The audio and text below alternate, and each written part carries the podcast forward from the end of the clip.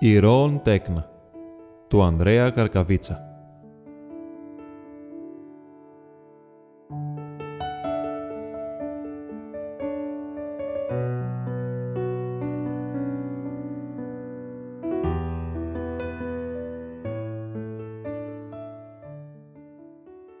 «Απ, καπιτάν μου, βάς τα καλά και τους φάγαμε». Ο Παντελέος Μπάφας ή Ταράννανας ήταν σκάπουλος και καφετζής. Σαν σκάπουλος είχε το δικαίωμα να ψαρεύει ολοχρονική στη λίμνη, σε πάγανα νερά ή σε ξεπέζεμα, εδόθες τους Ζάγαρδους ή πέρα στο Λάκωμα. Και όπως ήθελε με καμάκι είτε με πριά είτε και με σταφνοκάρι μπροστά στις καμάρες. Σαν καφετζής του Καλιαντέρη κοιμότανε 15 ώρες το ημερονύκτη. Ξεφύλιζε καλάμια και έπλεκε πύρες τις άλλες 5 και τις υπόλοιπες κουβαλούσε νερό και φωτιά στους πελάτες του. Μα έξω από αυτά τα φανερά και νόμιμα επαγγέλματα, ο Ταράννανας είχε κατά την τοπική συνήθεια άλλα 2 μυστικά και παράνομα. Πουλούσε καπνό αφορολόγητο και καλλιεργούσε αλικές άγνωστες στο δημόσιο. Οπωσδήποτε με τούτα και με τα άλλα ήταν σε θέση να καλοκυβερνά το σπίτι του, σπίτι με μια γυναίκα μισότριβη και ένα σκυλί κοψαυτισμένο και 2 κλώσσες με τα κλωσοπούλια τους και να βάφει κάθε τόσο το πρωιάρι του. Κατόρθωνε ακόμη για το καλό να πηγαίνει τακτικά φουστανελάς και ασημοφορτωμένος ένα αρματολός στο πανηγύρι τα Εσημιού, να δίνει από μια στάμνα μπαρούτης στους τρομπονιέριδες της Λαμπρής όταν βγάνουν τα κονιάματα και μια φορά το μήνα, όχι περισσότερες, να γλεντά με την ασημένια φωνή και το λαγούδι του παταριά στα βελούχια. Σήμερα όμως ούτε ψάρεμα, ούτε καφενέ, ούτε καπνό, ούτε την αλική συλλογίστηκε. Πλάκωναν βουλευτικές εκλογές και όχι 4 μα 14 επαγγέλματα να είχε, θα τ' άφηνε για το κόμμα του ο αγαθός Μεσολογγίτης. Μόλις ξύπνησε την αυγή, ετοιμάστηκε να έβγει στην πλατεία να φροντίζει για ψήφους.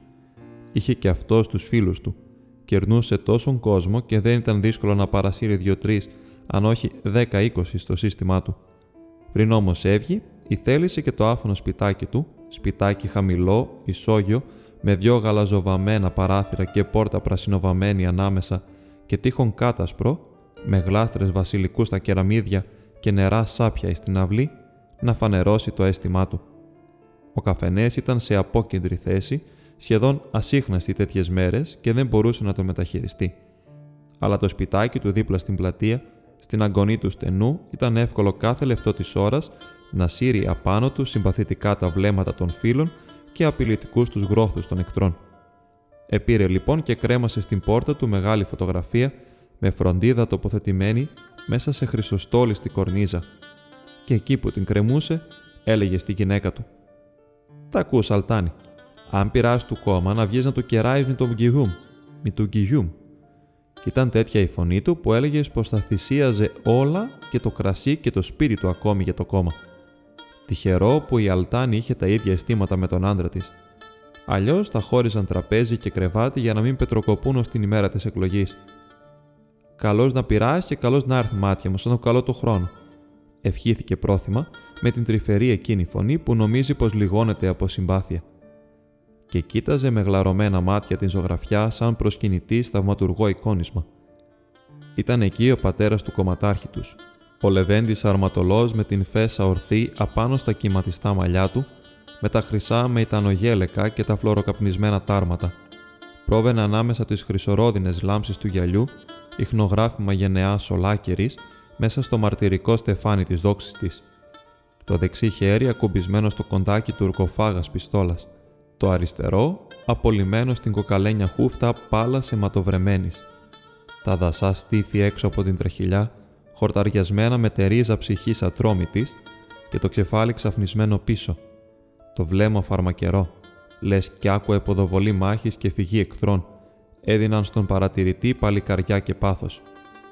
Ο Ταράννανας σύψυχος ενθουσιάστηκε. Την πολεμική ορμή του αγωνιστή που έπεσε σαν πύρινη κατάρα του ουρανού στους εχθρούς της πατρίδας, την έριχνε εκείνος τώρα στους εχθρούς του κόμματος.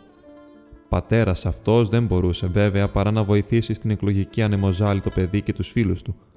Όλους θα τους φάει με τη ματιά του. Ο σκάπουλος έτρεφε στα στήθη του άσβηστη δίψα κομματικού πολέμου και θριάμβου. Με το μήλο της παλάμης σήκωσε ζερβόδεξα το καστανό μουστάκι του και ρίχνοντας ως τα μάτια την κεντητή σκούφια του, φώναξε δυνατά. «Απ, απ, καπιτάνι, βάζ τα καλά και τις φάγαμε». «Άιντε, καπιτάν Δημήτρη, τώρα θα ειδούμε την παλικαριά σου». Ακούστηκε από πίσω του άλλη συρτή φωνή. Ήταν δύο φίλοι, ο Αποστόλης Βάραγκας ή Κοψαχίλης και ο Τάσος Κρίκας ή Τσιρίμπασης. Ο πρώτος, ψηλός και ξερακιανός σαν καψαλισμένος ξέρακας, ήταν άλλοτε επιστά της φάρου σε μια απόκριφη ακρογιαλιά. Μαυρέθηκε καταχραστής υλικού του δημοσίου και πάυθηκε από τον αρχηγό της Τηραϊμόλας. Ο δεύτερος, κοντός και ολοστρόγγυλος, από χρόνια ήταν ενοικιαστής ενός γιβαριού, χωρίς ποτέ να πληρώνεις στο δημόσιο και τέλος εκηρύχθηκε αφαιρέγγιος. Και οι δύο είχαν σκοπό να πολεμήσουν με λύσα το κόμμα που τους έβλαψε. Διαβάτες τώρα είδαν τη ζωγραφιά και ενθουσιάστηκαν με την ηρωική κορμοστασιά που είχε το λάβαρό τους. Τα πρόσωπα έλαμψαν από αγαλίαση και τα κορμιά τους γαρδαμώθηκαν, σαν δέντρα νηξιάτικα που τα βιάζει στο ψήλωμα και το χόντρος, ο αψής χυμός που κουφοδρομεί μέσα τους. Τα χέρια τους σηκώθηκαν και έστριψαν αριμάνια τα μουστάκια. Θυμωμένη έγινε η λάμψη των ματιών τους. Τρίξιμο δοντιών ακούστηκε και οι τρεις φίλοι μονόγνωμοι έλεγαν στον καπετάνιο να τραβήξει μπροστά και να τον ακολουθήσουν πρόθυμοι στη σφαγή και τον όλεθρο των αντιθέτων. Με τέτοιο σύμμαχο γίνεται κανείς στεριό. Άξαφνα πίσω από την εκκλησιά του Αγίου Σπυρίδωνα, τούμπανο ακούστηκε και καραμούζες βραχνόφωνες. Οι φίλοι γυρίσανε ανήσυχοι τα μάτια τους ζερβόδεξα. «Κλώσσα είναι. Όχι Τηραϊμόλα». Λύθηκε η απορία του σύνταχα. Φωνή μελαγχολική, γοργή και συγκρατητή σαν πηγής μουρμούρισμα, ακούστηκε να τραγουδεί με μισοκριμένη γλυκιά ελπίδα και ήσυχη χαρά. «Τα λένε τα πουλάκια στα κλεισορέματα, πως τα βιοντελή Γιώργης δεν είναι ψέματα». Τα όργανα την άρπαζαν αμέσως. Ζηλιάρικα μήπως χαθεί στο άπειρο ή μη την παραλάβει ακούραστη ηχό στα μουστικά στέρνα της και την τίναζαν τρανταχτή στα φτερά των ανέμων και τα πλευρώματα των βουνών, απάνω από το πρόσωπο της λίμνης και απάνω από τις χορταριασμένες κεπές της Στοχόπολης, σαν ένα πεφτάστερο. Και η φωνή ανυπόμονη άρχιζε πάλι το γύρισμα σε άλλους τόνους, με νέα δύναμη και περισσότερη τόλμη και ελπίδα και πάθος. «Κλώσσα με τα πηλιά, πως τα βγάλες χρυσά». «Να στη κλώσσα σας, ο ξαπουτσάγιος», φώναξε Μαγανάκτης ο Τσιρίμπασης, φασκελώνοντας τον αέρα και πάρα αυτά κάνοντας τον σταυρό του. «Να στο γιο του χωροφύλακα», είπε αναψοκοκκινισμένος ο Καψοχίλης. «Μουρακούς και ο νιός του σταυρωτή να γυρεύει ψήφς». «Άμα ήταν κόσμος», πρόσθεσε με τη βάναυση φωνή του ο Ταράννανας, «ούτε κλώσσα ούτε Τηραϊμόλα θα ακουγόταν στο Μεσολόγγι. Μονόβουλο θα πέφτανε η ψήφη στην κάλπη του καπιτάν Νικόλα. Ποιος μας έδωε και τον ψήφου παρά ο πατέρας του. Αν δεν ήταν Λευτεριά, ψήφου δεν θα είχαμε. Και αν δεν ήταν ο καπετάν Δημήτρης, δεν θα είχαμε Λευτεριά. 15 χρόνια τάξες, κράτησε ελεύθερα τα χωριά του Ζυγού και ποτέ δεν έβαλε καλπάκι. Και στο 20 του Μάη, που είσαι, στις 20 του Μάη πρώτος κατέβηκε στο Μεσολόγγι και κλείστηκε ως την έξοδο. Πρώτος ήταν στο Γυρούσι και Κούρταρου στο Φεβιό». Οι τρεις φίλοι με συρτά βήματα, με τα χέρια πίσω και το σώμα ράθιμο, σαν άνθρωποι που δεν έχουν τι να κάνουν το διαβάτη χρόνο, τράβηξαν ίσα στην πλατεία. Συχνά γύριζαν και έβλεπαν την εικόνα του αγωνιστή, εκεί στην πόρτα κρεμασμένη, και έπειτα εξακολουθούσαν τον δρόμο τους και στόλιζαν το γιγαντό μάχο είδωλό τους με σωματικά και ηρωικά χαρίσματα.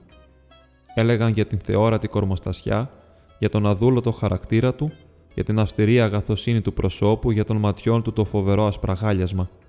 Υμνούσαν τώρα το αστόματο σπαθί που έζωσε τη λιγερή μέση του σε όλη την κλέφτικη ζωή και στο αγώνα τα χρόνια, αφού έζωσε πριν την αλήγη στη μέση του Σφαλτού και του Τσούτσι, πρώτου αρχηγού των Σιωτών. Και τώρα ιστορούσαν το χαρόσταλτο ντουφέκι του. Λιάρο τον περίφημο, που ξάπλωνε κουφάρια τα κορμιά και έντυνε στα μαύρα γονέους και αδερφούς, παιδιά και στεφανωτικές. Θαύμαζαν πότε τον θυμό που ξεσπούσε πύρινος τους αρματωμένους εχθρούς και πότε τα σπλαχνικά λόγια που παρηγορούσαν εθλιμμένους εχμαλώτους. Μετρούσανε τους αμέτρητους πολέμους και τις φρόνιμες γνώμες του, την περιφρόνησή τους στα ταπεινά κέρδη και την αδιαφορία τους στις κούφιες τιμές. Έβραζε μέσα τους ο κομματικός φανατισμός και ξεχύλιζε σαρκωμένο σε λόγια βαθιάς ευγνωμοσύνης δούλων για τον μεγαλομάρτυρα ελευθερωτή τους. Και κάθε στιγμή, σε κάθε λέξη τους, και οι τρεις έμεναν σύμφωνοι πως αν ήταν άνθρωποι σωστοί στο Μεσολόγγι, άλλο κόμμα δεν θα βρισκότανε και άλλοι βουλευτές δεν θα ψηφίζονταν από τον καπετάν Νικόλα, και άλλος δεν θα έβγαινε δήμαρχος από τον καπετάν Γιώργη, ούτε θα δοξαζότανε άλλος από τον Κυριστάμο τα παιδιά του. «Να και ο Τηραϊμόλας», είπε άξαφνο ο Τσιρίμπασης, γυρίζοντας το πρόσωπο αλλού με αηδία, λες και έβλεπε μπροστά του σερπετό. «Να ο πατέρας του Τζαλμά», μισοβόγγιξε και ο Κοψαχίλης. Ήταν φτασμένοι τώρα στην πλατεία και στην πόρτα ενός καπνοπολίου είδαν το εκλογικό σημάδι άλλου κόμματος. Μέσα σε στεφάνι από κλονάρια ελιάς, στολισμένο με φιονγκάκια και κορδέλες κόκκινες, ήταν άλλη ζωγραφιά.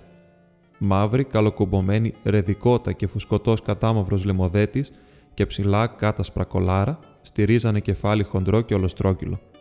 Λίγα ψαρά μαλλιά και πλατή καμαρωτό μέτωπο έδειχναν του απέραντου νου στενά και καλογραμμένα τα σύνορα. Η μύτη, βαθιά χαραγμένη στον ίσκιο, κατέβαινε χοντρία από το μεσόφριδο στο απάνω χείλο, το στολισμένο με κοντά μουστάκια κατάργυρα.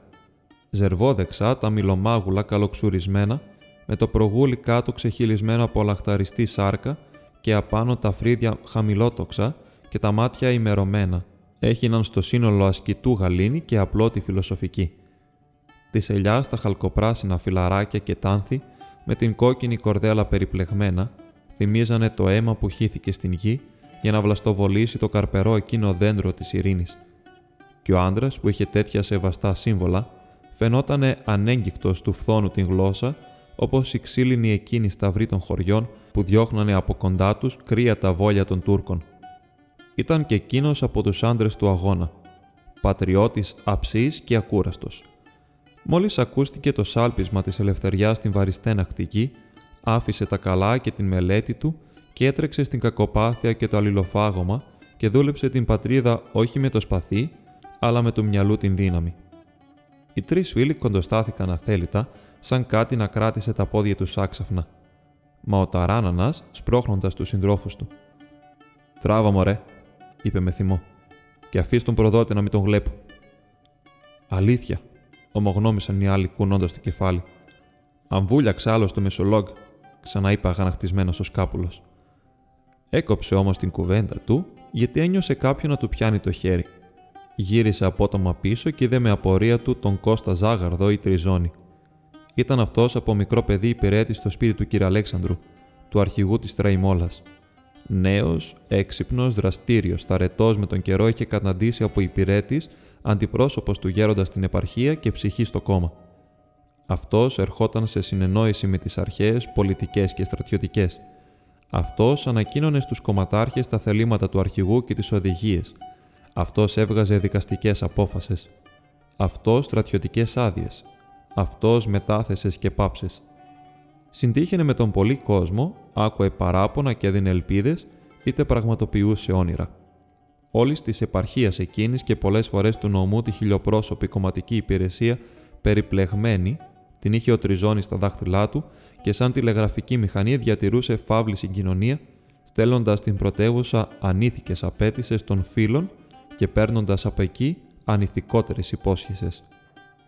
Για να έχει όμως αυτή την δύναμη που έκανε τους φίλους να τον περιτριγυρίζουν και να τον γλυκοθωρούν σαν είδωλο τύχης τυφλής, οι αντίθετοι τον απόφευγαν σαν μόλισμα. Ο Ταράννανας, άμα τον είδε, γύρισε άλλου το πρόσωπο και ήθελε να τραβήξει το χέρι του. Μα ο Τριζώνης τον κράτησε σφιχτά και πάντα γελαστός του είπε: «Ρε αδερφές, μπέθερε.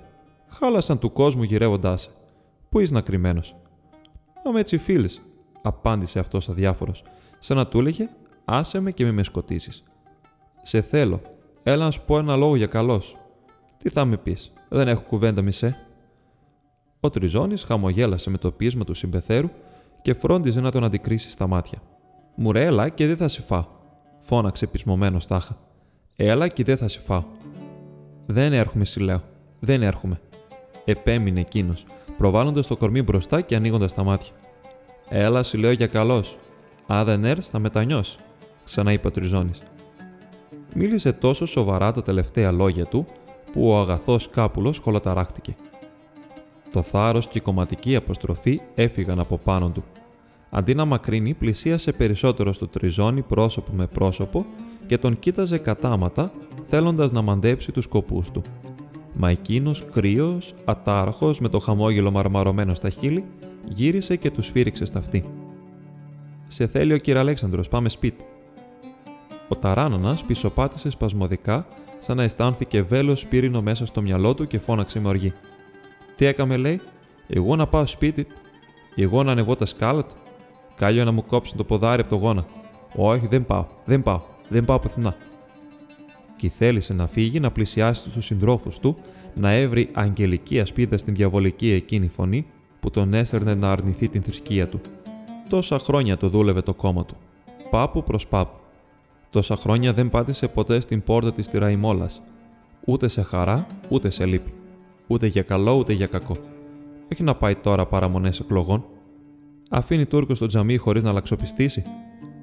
Μα ο μαυλιστής του, αδράζοντας πάλι τον μπράτσο του σφιχτά και κοιτάζοντάς τον με γέλιο στα χείλη και με χολή στα μάτια, «Παλάβωσες», λέει. «Μουρί είσαι χαμένος, μπέθερε. Έλα να σου πω». Και τον έσυρε έριζα στον τοίχο και άρχισε να του κρυφομιλεί. Ο σκάπουλος στην αρχή απαιτούσε να του μιλεί δυνατά, να τον ακούει ο κόσμος, να μην βάλουν υποψία πως παζαρεύει τον ψήφο του. Α, όλα και όλα. Το κόμμα είναι η θρησκεία, δεν τα άλλαζε. Ό,τι και να γίνει. Δεν δίνει αλλού τον ψήφο του για όλο τον κόσμο. Μυστικά μαζί δεν έχουν οι αντίθετοι. Και μάλιστα τέτοιες μέρες. Ό,τι έχει να το υπεί, να το υπεί φόρα και γρήγορα.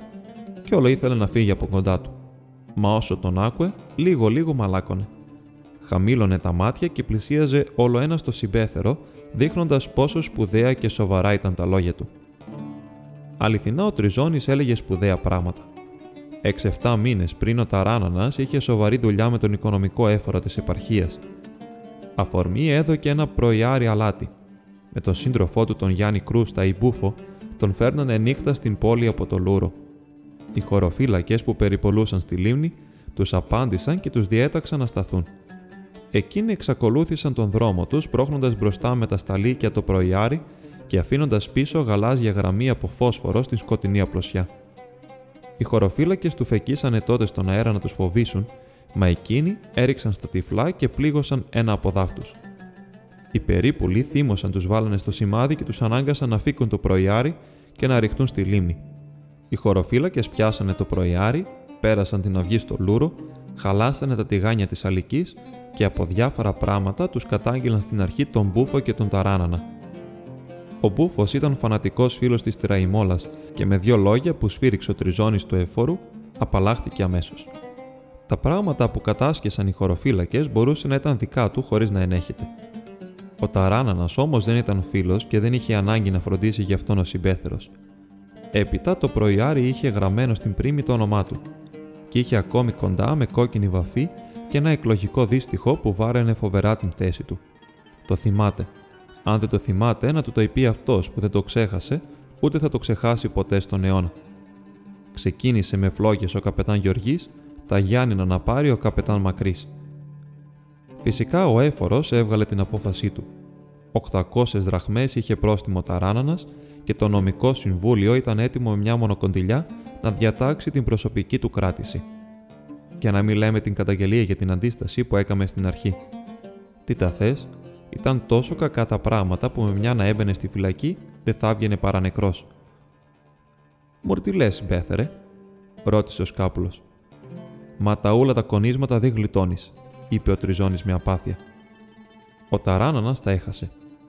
Κοίταζε το σύντροφό του στα μάτια και έπειτα κούμπησε το κεφάλι στον τοίχο συλλογισμένος. «Τι να κάμω», μουρμούρισε. Ο Τριζώνης δεν απάντησε αμέσως.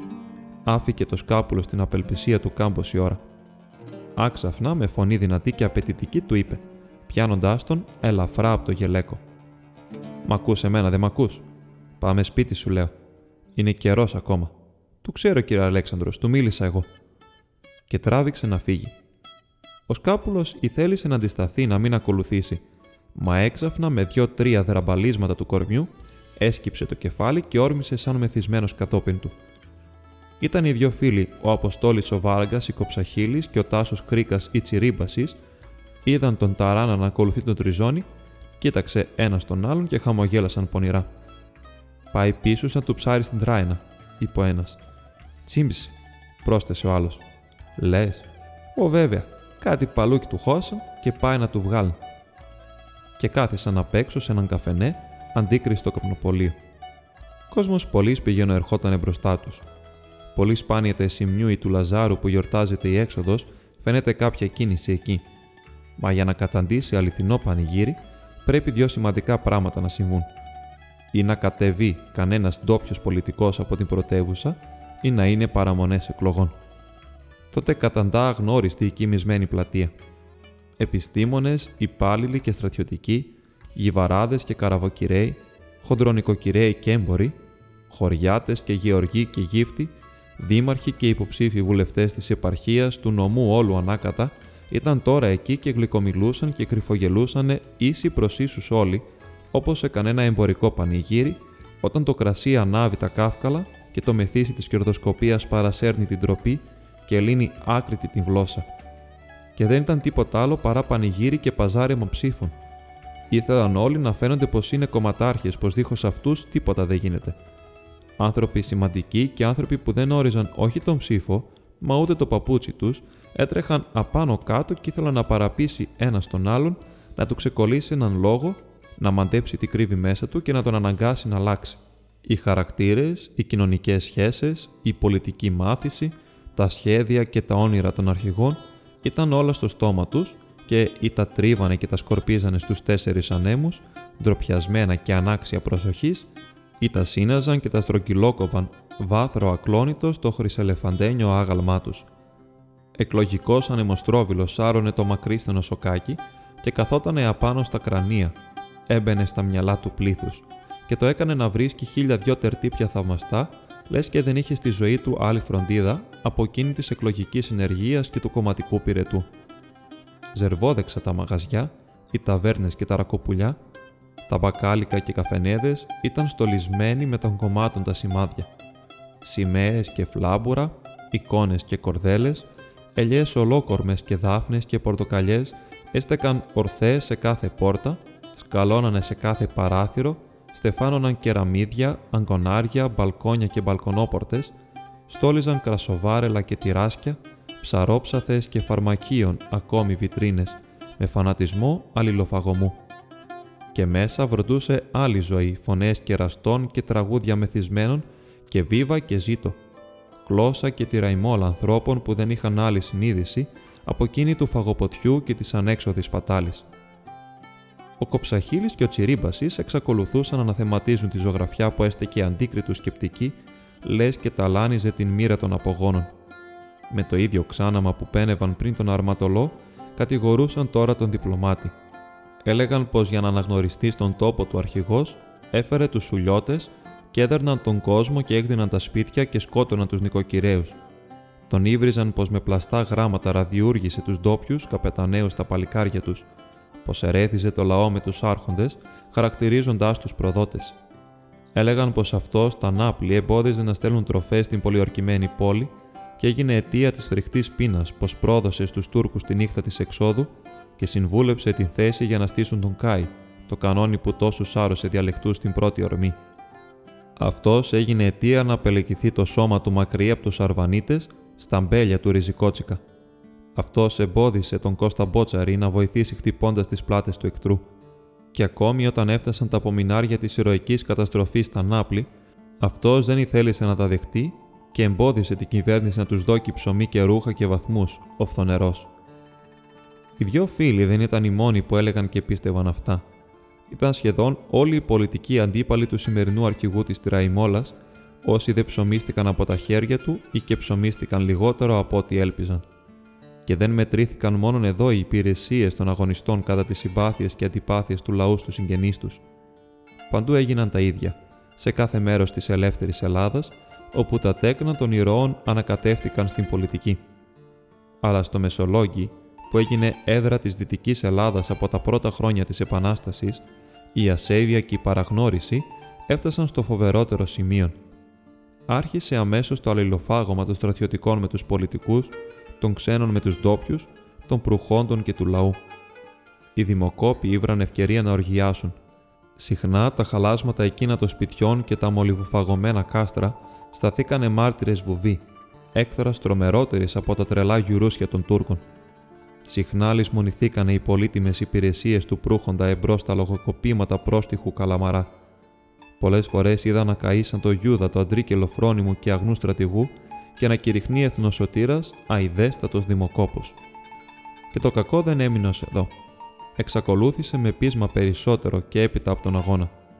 Τα παιδιά των αγωνιστών, αφού δεν είχαν δική τους ιστορία ή θέλησαν να εκμεταλλευτούν την ιστορία εκείνων, να θυμίσουν στον όχλο τις υπηρεσίες τους και τις εικόνες τους να στήσουν εκλογικά λάβαρα. Τότε όμως εκείνος παράφορος, βαρυποτισμένος από ελευθερία, πάπου προς πάπου ασεβέστατος, δεν εδίστασε να αρνηθεί και στους πατέρες την δόξα, να πλαστογραφήσει την ιστορία τους, μόνο και μόνο για να εκδικηθεί τους απογόνους. Τώρα, στην συνείδηση των δύο φίλων, κανένα δεν έβρισκε έλεος ο σοφός διπλωμάτης. Όλες τις καταστροφές, τα ατυχήματα όσα υπέοφερε ο τόπος τους κατά τον πικρόν αγώνα, η μισητή εκείνη και απάνθρωπη ψυχή τα είχε φέρει όλα. Δεν ελογάριαζαν πως ήταν νεκρός, πως ανήκησε περασμένη γενεά, πως είχε γίνει σκόνη μέσα στον τάφο του. Επίστευαν πως τον είχαν μπροστά τους, πως τον έβλεπαν σύψυχον, πως τους άκουε και ήθελαν να τον πικράνουν, να τον βασανίσουν, να τον ειδούν να κλάψει για να χαροκοπήσουν. Προδότης που να μην είχε κλήρα, εσυμπέρανε ο Κοψαχίλης με αγανάκτηση. Μα εκείνη την ώρα, όλον η προσοχή ήταν ρηγμένη στην άκρη της πλατείας, πίσω από τα γκονάρι γειτονικού στενού, και οι φίλοι αναγκάστηκαν να κόψουν την κουβέντα τους.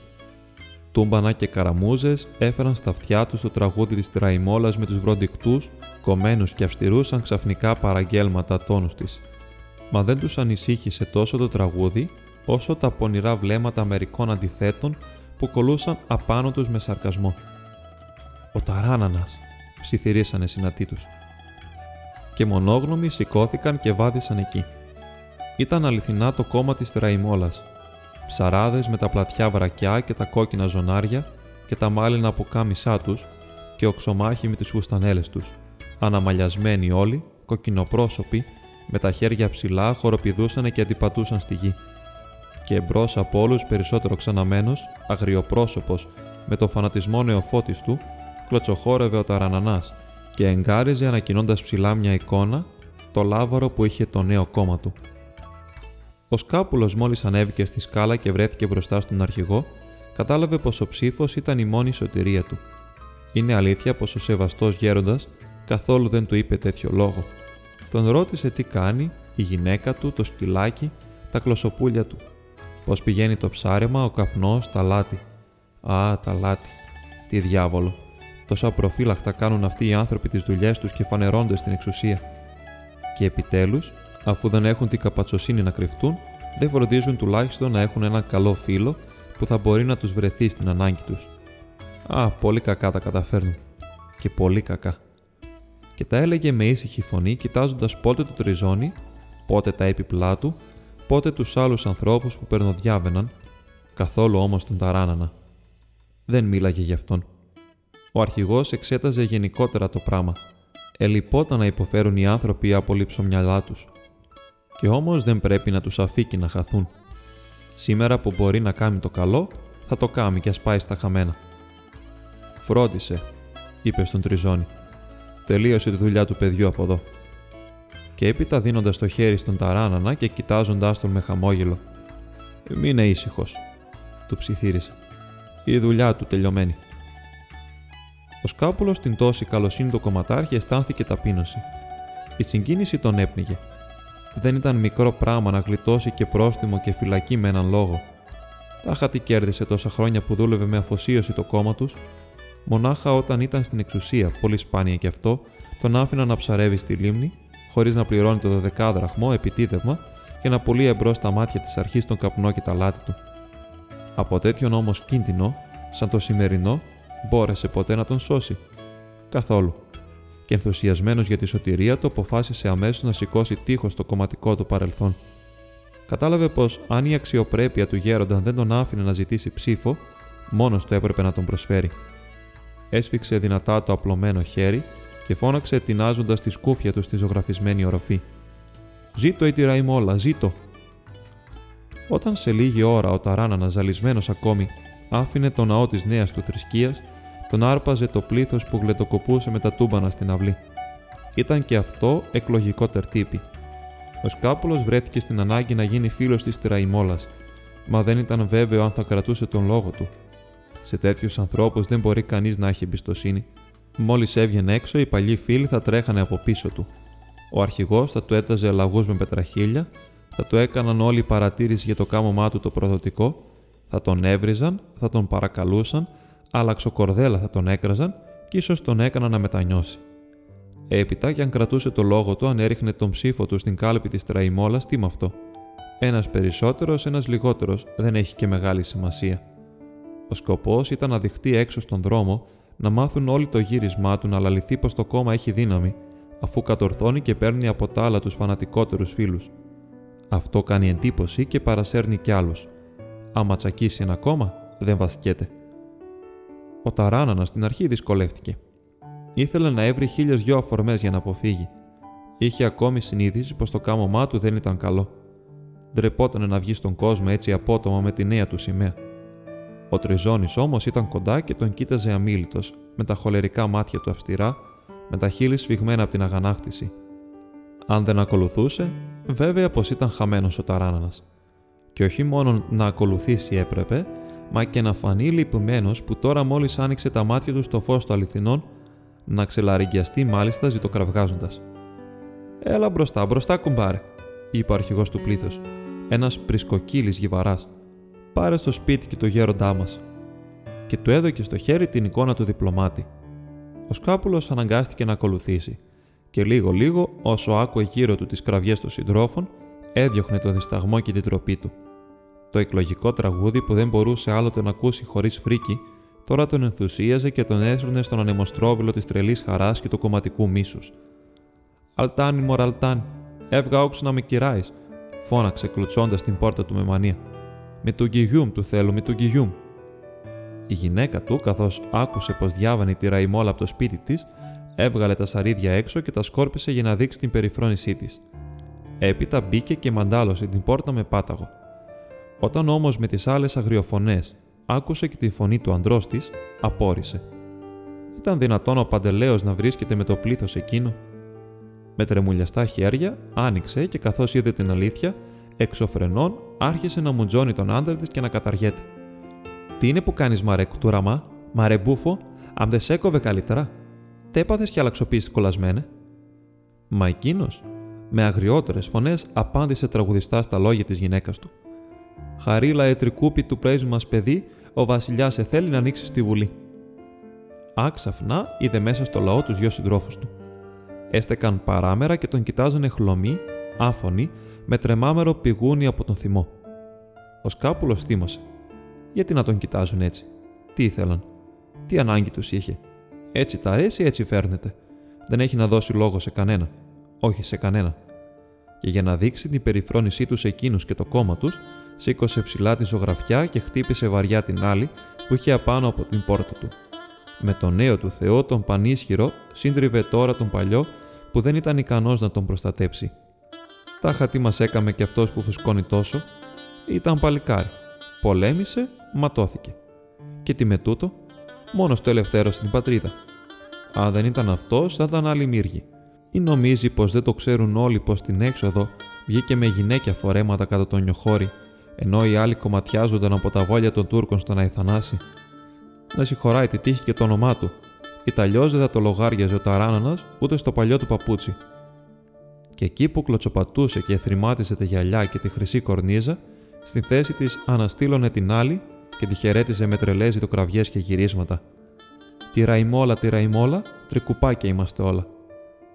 Η κατασπαραγμένη ζωγραφιά σερνότανε στην γη τώρα, μπαίγνιο του ανέμου και της σκόνης. Η άλλη χρυσολαμπύριζε ψηλά, υγρή ακόμη από τα φιλήματα των πιστών της. Και εκεί που το κεφάλι του Αρματολού με την πολεμική του έξαψη φαινότανε πως θέλει να κατασφάξει τον υβριστή, ο διπλωμάτης με ήρημη μελαγχολία έγνεφε στον συναγωνιστή του να ησυχάσει. Έτσι είναι ο κόσμος, πάντα τέτοιος θα είναι ο κόσμος.